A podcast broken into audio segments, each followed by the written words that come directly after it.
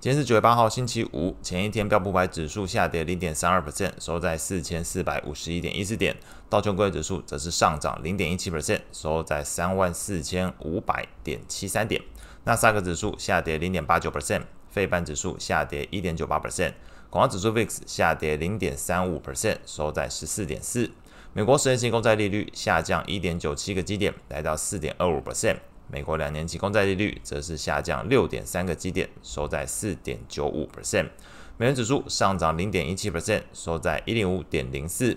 经济数据的部分分两点，那第一点是在这个初领失业救济金人数从前一期再下降到二十一点六万人，低于市场预期。续领人数则是从这个前一期下降到一百六十七点九万人，那同样也是低于市场预期。另外一点，则是在美国第二季的劳动成本从初值一点六 percent 上修到二点二 percent，高于市场预期。等于在昨天的经济数据来讲，一个是告诉大家的是，如果从失业救济金的数据来看，这个劳动市场。持续火热，那再从这个劳动成本来说，那有做上修的情况，表示企业获利有可能有这个下滑的情形，除非你这个企业端可以把成本转嫁出去。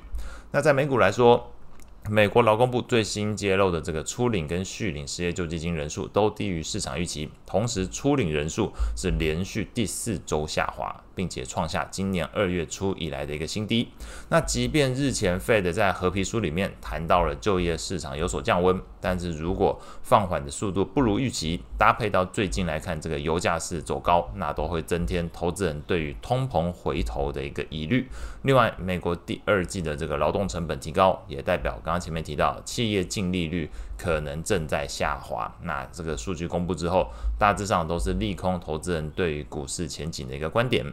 那关于这个股市，当然最近比较重要的是在苹果身上，那传出这个中国呃考虑把这个 iPhone 的限制范围扩大到政府机构还有国企领域。那这个苹果除了前一天，更前一天下跌之外，昨天盘中一度是急跌五点一 percent，那中场是收黑二点九二 percent，累计两天这个苹果的股价跌幅超过六个 percent，市值盘中一度蒸发两千一百二十亿美元。那受到这个苹果利空消息的持续发酵影响，美股四大指数早盘来看是全部开低，那随后这个价值股在重拾市场买气之下，中场道琼工业指数是一枝独秀，涨幅零点一七 percent。VIX 指数开高走低，那也隐含整个利空消息有可能已经发酵，不至于掀起新一波的股灾。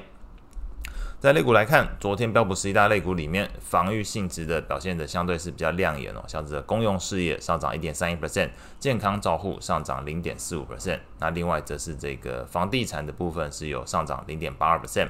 领涨股票包含这个礼来药厂上涨二点三七 percent，联合健康集团 UNH 上涨一点六五 percent。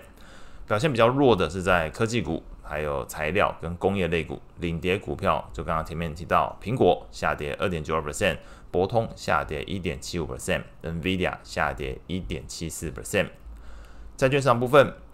失业救济金数据公布之后，美债利率是闻讯走扬。美国十年期公债利率盘中是一度上涨二点三九个基点，来到四点三 percent。两年期的部分则是一度上涨一点六七个基点，来到五 percent 附近。那昨天这个美债利率呈现的是一个开高，但是走低的一个状态。那隐约也透露出债市是更加相信 Fed 褐皮书里面传达的劳动市场放缓的一个讯息，而不是跟着每周这个失业救济金的数据去做一个起舞哦。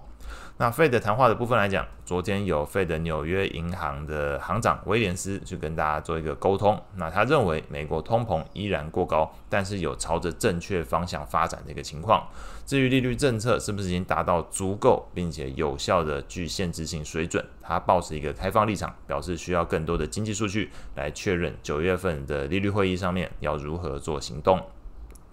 在昨天美国债券型 ETF 的价格变化上，LQD 这个投资等级债券 ETF 是上涨零点四四 percent，高收益债 ETF HYG 则是上涨零点三四 percent。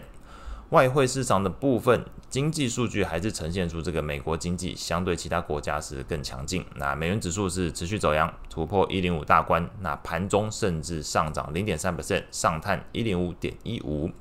中国的部分，昨天有公布进出口贸易数据，虽然比市场预期来得好，但是大方向来讲，八月份出口仍然是年减八点八 percent，进口也是年减七点三 percent。那显示这个全球第二大经济体中国，在这个消费层面上是持续疲弱，那是拖累了昨天人民币续跌零点二 percent，来到七点三二八七附近，创近十六年以来一个新低的一个汇价。